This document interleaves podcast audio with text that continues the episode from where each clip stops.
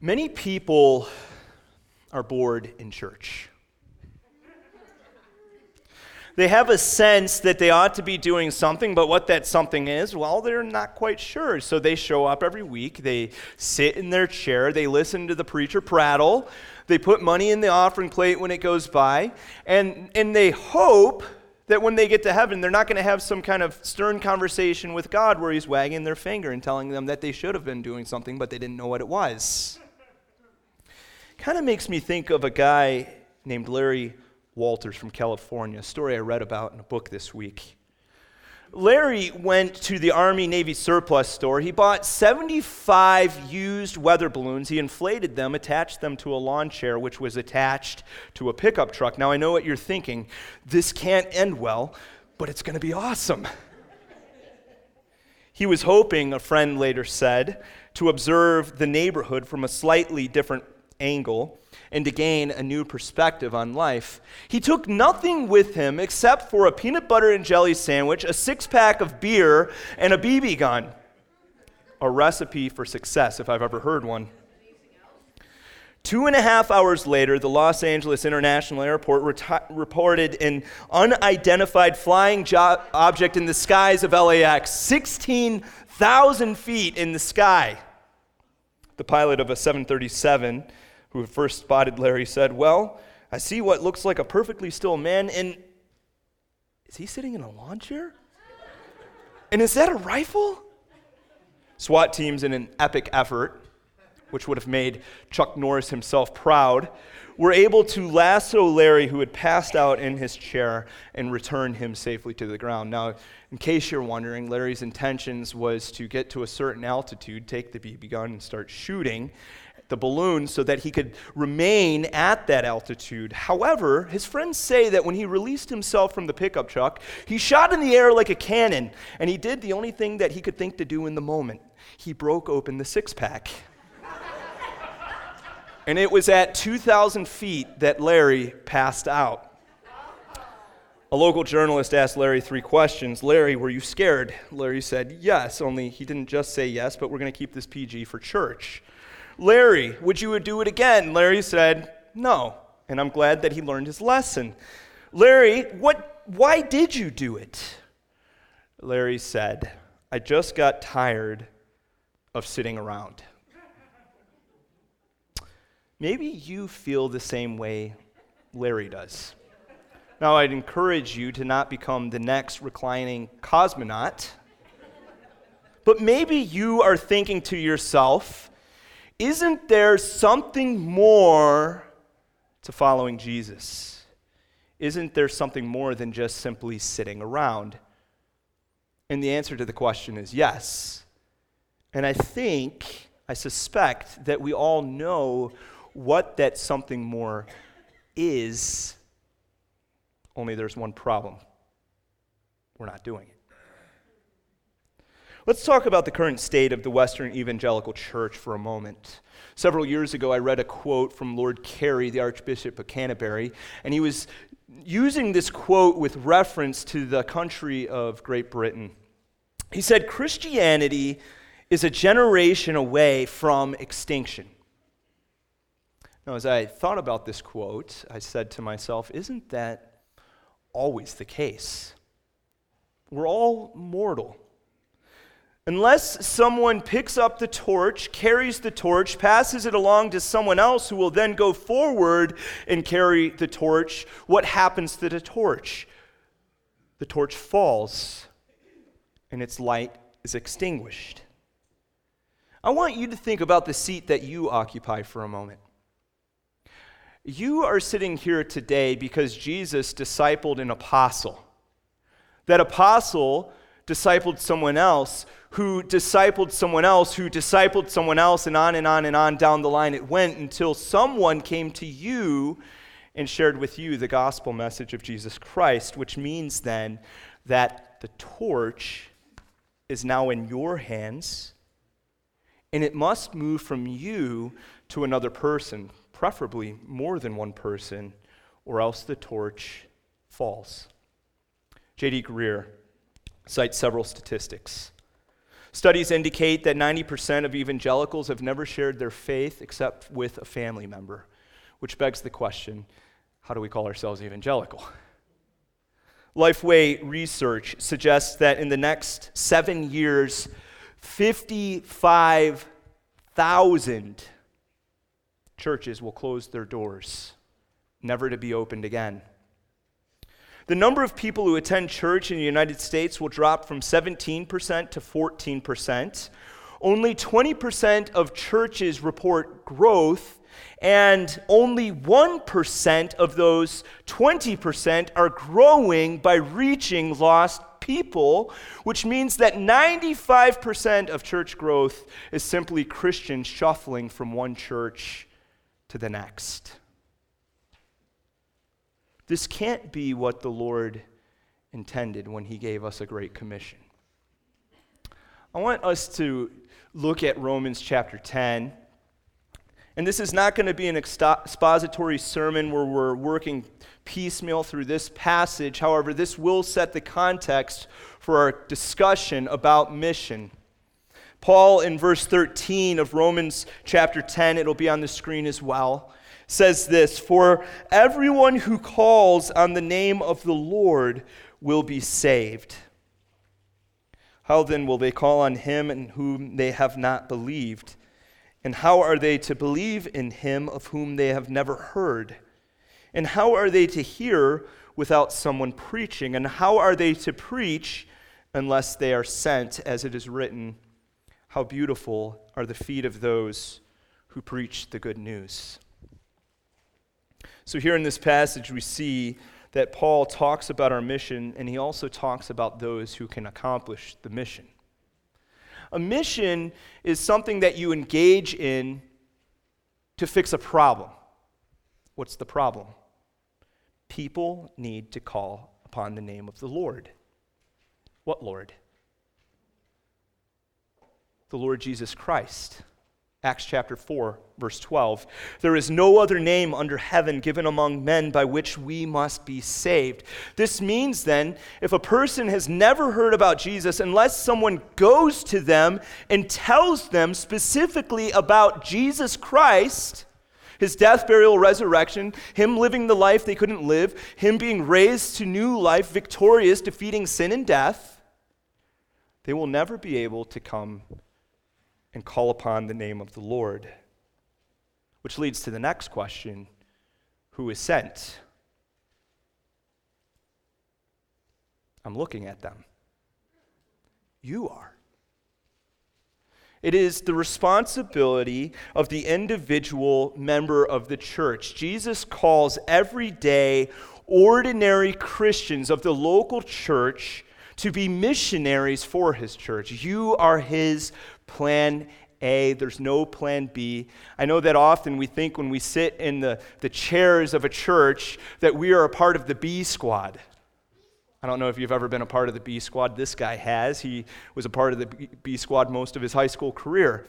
But anyone who comes to faith in the Lord Jesus Christ is immediately put into the A squad. You are his plan. This means that reaching lost people here on Cape Cod is not the job of the pastor. it's not the job of Pastor Chemo. It's not the job of Pastor Josh. It's not the job of the paid staff. It's every member's job.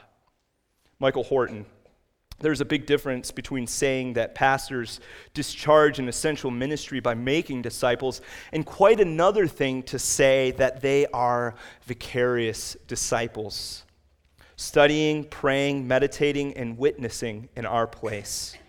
We can easily assume that we have discharged our duty by paying church workers to be disciples for us. In fact, when you think of a pastor's responsibility, what does Paul say in Ephesians 4:12? Does he say that the pastor is supposed to grow out good hair and style it this way and create this TV like persona so that when people come in the church, they laugh at just the right moments and cry at just the right moments so that the church grows? No. He says the pastor's job is to equip the saints for the work of the ministry. What's the work of the ministry?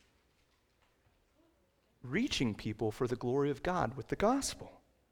For building up the body of Christ. Why? Because it is the everyday, ordinary Christian that Jesus uses for the sake of his glory to expand his kingdom.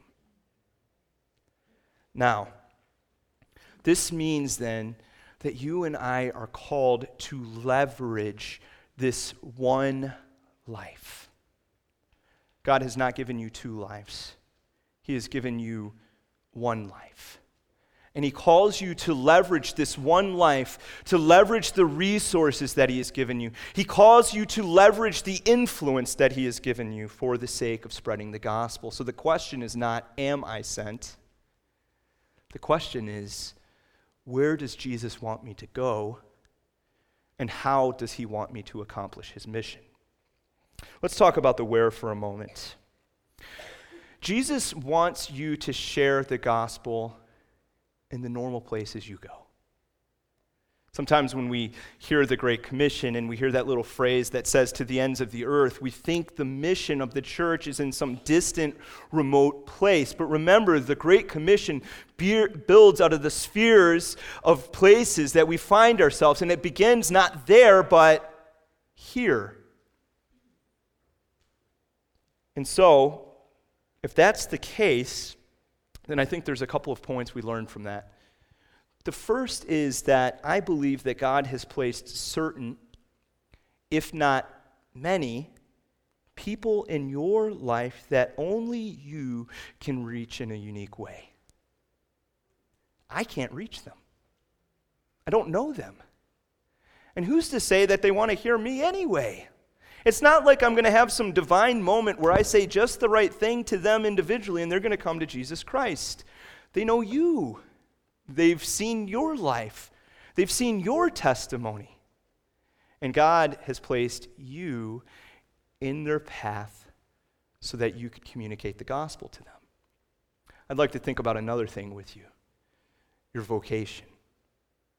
All of us are working somewhere in the neighborhood of 40, 50, even 60, dare I say 70 hours per week in a job. It's very common today to view a job as climbing the ladder for the sake of benefiting myself, increasing my reputation. Martin Luther, though, was one of the Reformed theologians, and he viewed a secular vocation as a means of glorifying God. He didn't create this dichotomy between the sacred and the secular in some sense that my calling as a pastor is in some way more worthy than your calling and what God has called you to do. In fact, the word vocation comes from the Latin to call, it's a calling. Reformers saw work, whether sacred or secular, as God's call for your life. In fact, you can derive this principle for, from 1 Corinthians chapter 7 verse 17. You might remember when we were working through that if you were with us at that time. And the Corinthians were asking the question on whether or not they should leave all of the things that they were doing before Christ in order to somehow meet some higher spiritual plane. And what does Paul say to them? Only let each person lead the life that the Lord has assigned to him and to which God has called him. Robert Bellah has insisted that we need to recover the idea that work is a vocation is a calling, a contribution to the good of all, and not merely a means to one's own advancement. J.D. Greear, he writes this When you say to the average Christian, serve Jesus in business, most assume that you mean opening up a hair salon called a cut above, or a coffee shop called Hebrews or St. Arbuck's or perhaps forcing awkward moments into the sales call. Now that I have gotten you some life insurance, how about some life after death insurance? Huh?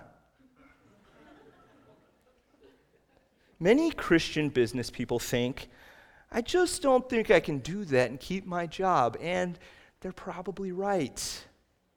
Serving Jesus at work is about doing your work for the glory of God and the benefit of His creation and leveraging appropriate, you like that word? Appropriate opportunities to make disciples through those relationships as you go through life. My wife, Katie, she views her calling in life as a stay at home mom to be a missionary to the unreached people group called the Wheeler Children. when asked what she did for work, one Christian mom answered this way I am socializing for Homo sapiens into the dominant values of the Judeo Christian tradition in order that they might be instruments for the transformation of the social order into the kind of eschatological utopia that God willed from the beginning of creation. And what might I ask, do you do?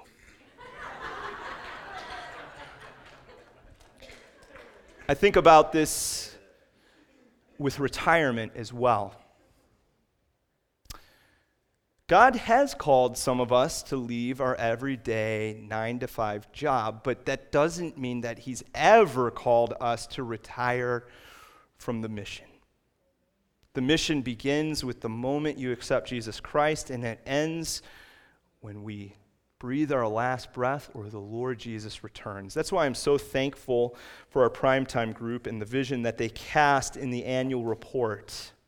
I would commend this to you to read what they were saying about the senior population here on Cape Cod and how they feel called to go to them.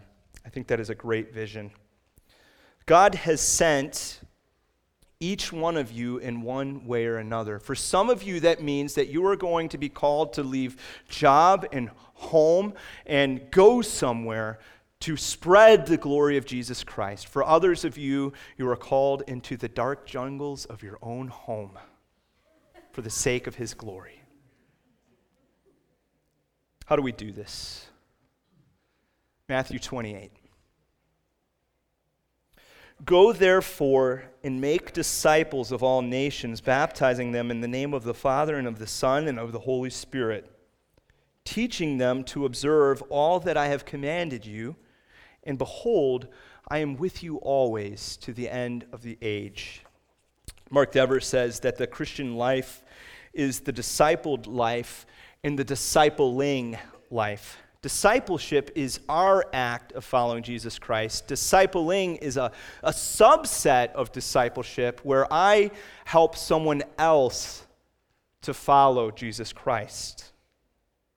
Jesus says, in Mark 8:34, if anyone would come after me, let him deny himself and take up his cross and follow me. So to be a Christian means to be a disciple.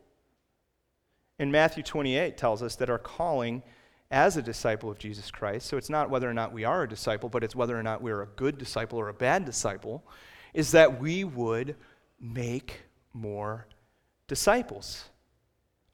What is discipling? Probably the simplest and most helpful definition I've read comes from Mark Dever in his book, Discipling.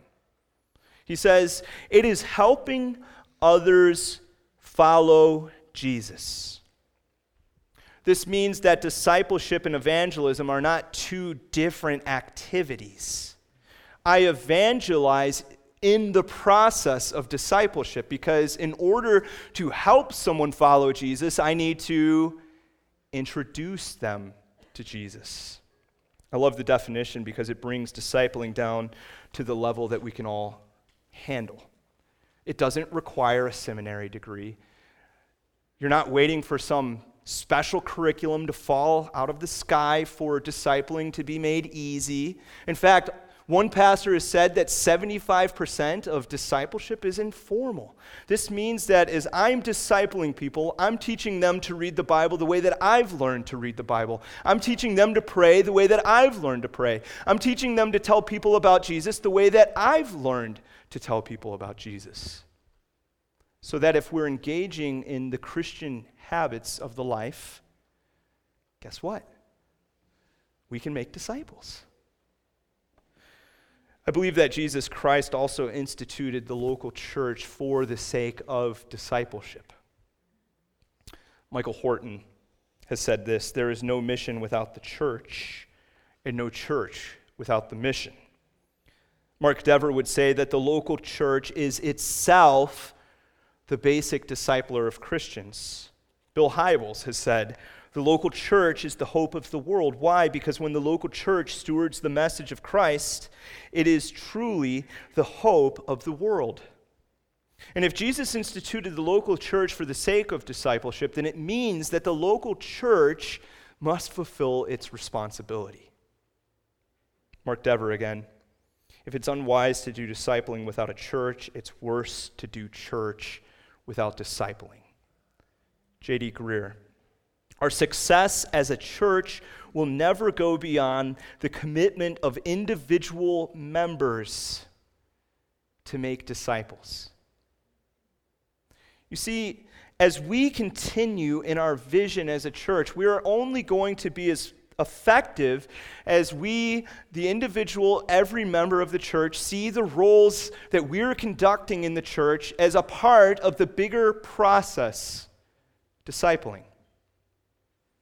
David Platt, the president of the International Missions Board, once made a, a very powerful point through an illustration. He called a bunch of people to come up onto the stage, and they were all pretending to operate a fire truck. So one person was called to drive the truck, another the navigation, another on the hose, another to make the siren go off, and another to keep the Dalmatian happy.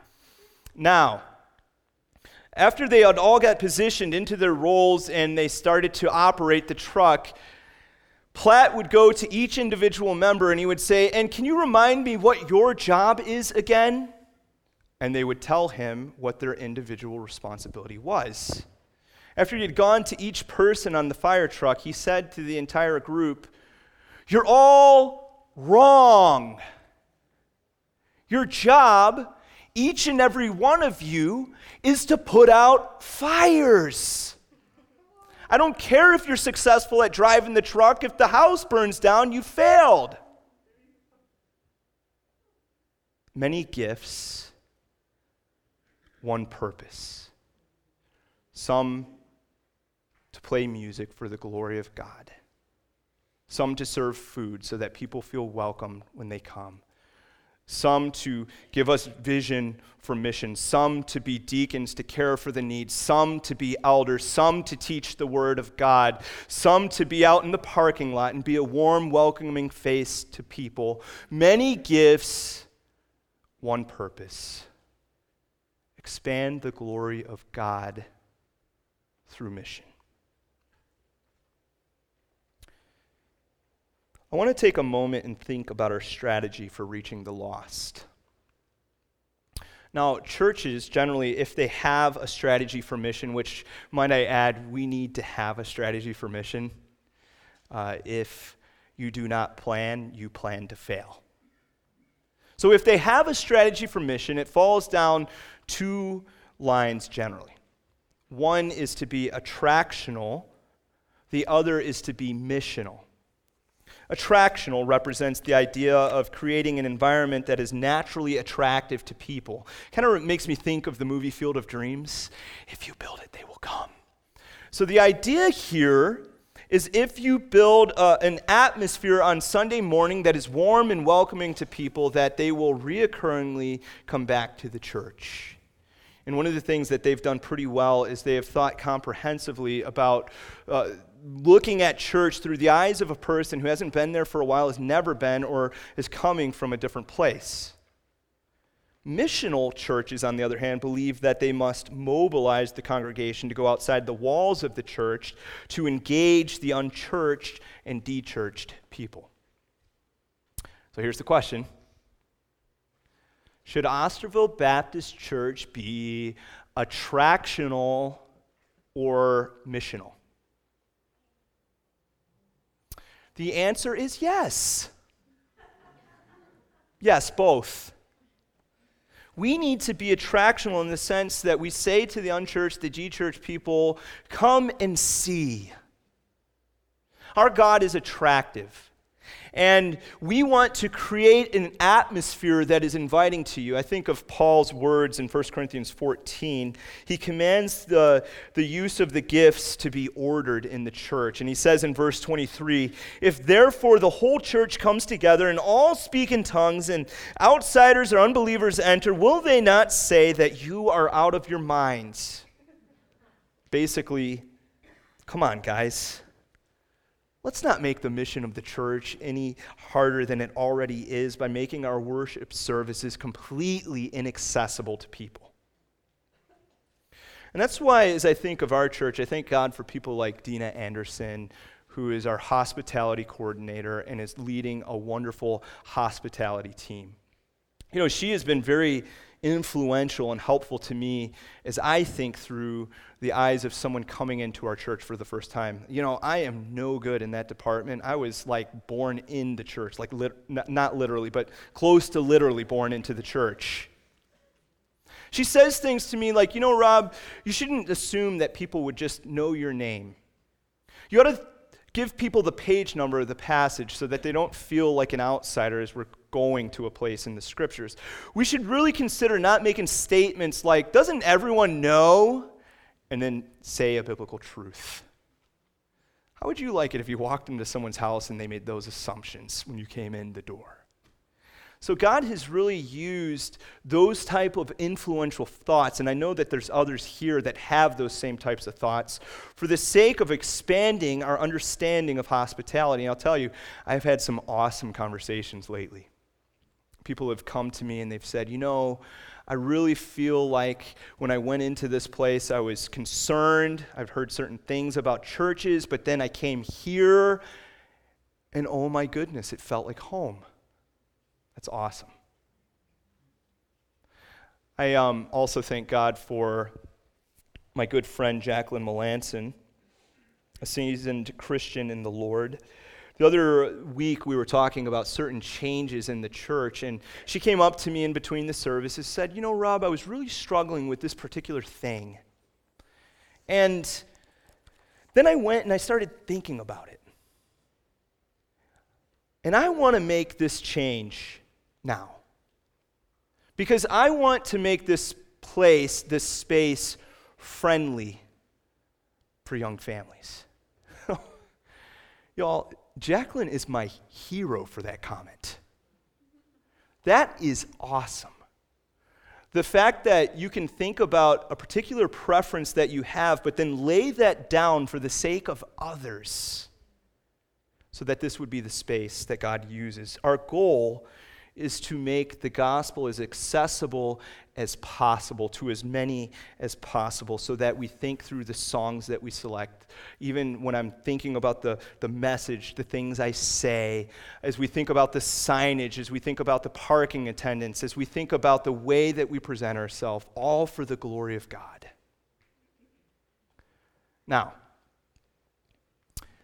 is it enough just to be attractional? We've already said no. Why do we need to be missional as well?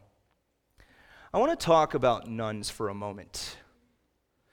N, not, no, not N U N S. N O N E S. This is the group of people in America who check none for their religious affiliation, and it's a growing demographic. In fact, I think the last statistic I heard was 25% of people checked this box in our country. Now, think about two statistics we just heard, okay? The church is declining from 17% to 14%. 25% of people check the box, none. When you think of a none, I want you to think of someone who comes from an entirely different religious background. It would be like us trying to share Jesus with someone who's Muslim or Hindu or New Age and on down the line. They do not casually make their way into churches for no reason, just like we don't casually make our way into a mosque. Not for Easter, not for marriages, not for funerals, not for awesome Christmas Eve services where there's ripping guitar solos. One writer from Great Britain who has a population that has grown now to two thirds religious nones has said this. That means new styles of worship will not reach them. Fresh expressions of church will not reach them. Alpha and Christianity Explored courses will not reach them. Great first impressions will not reach them. Churches meeting in pubs will not reach them. The vast majority of unchurched and dechurched people would not turn to the church even if faced with a difficult personal circumstance or in the event of a national tragedy. It is not a question of improving the product of church meetings and evangelistic events. It means reaching people apart from the meetings and the events.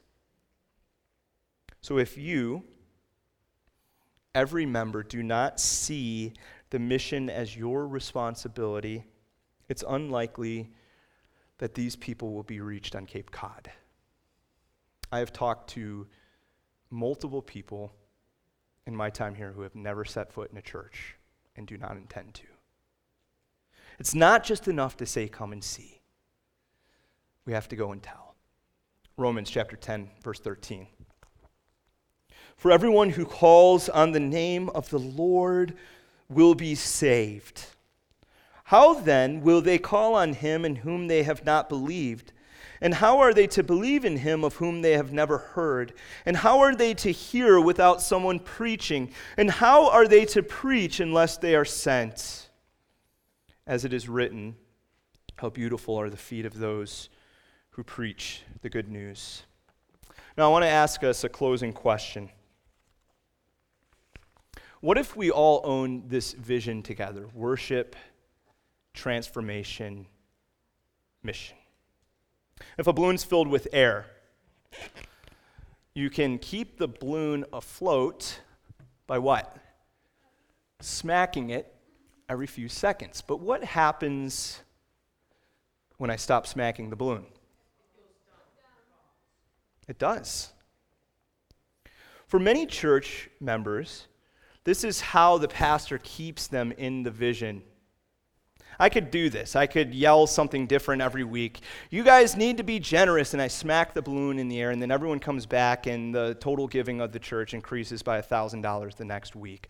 Or I could say something like, You need to share Jesus with your friends. And then we insert a Jesus phrase awkwardly in the middle of a conversation because we felt guilty during the week. Or I could say, People need to volunteer for the nursery ministry. And then sign-ups go up for a month. But each time I smack the balloon, the balloon only hovers a few seconds in the air with the smack of obedience, right? But eventually it falls back down. And so, churches that are doing this the next week, people are holding back money or they're stopping their volunteering after the first diaper blow up. but what happens when I fill this balloon with helium? The balloon naturally soars on its own. There is no smacking required. So, if we as a church own the vision together, we will soar together. If God fills us with a passion for His glory, worship. If we hold to the gospel message and we offer our lives up to Jesus Christ as a living sacrifice, transformation, if we feel God's overwhelming love and passion for those who are lost to such a degree that it actually causes us to get outside of our comfort zone and go to them, mission, then we will become the worshiping, transformational, missional church that God's called us to be.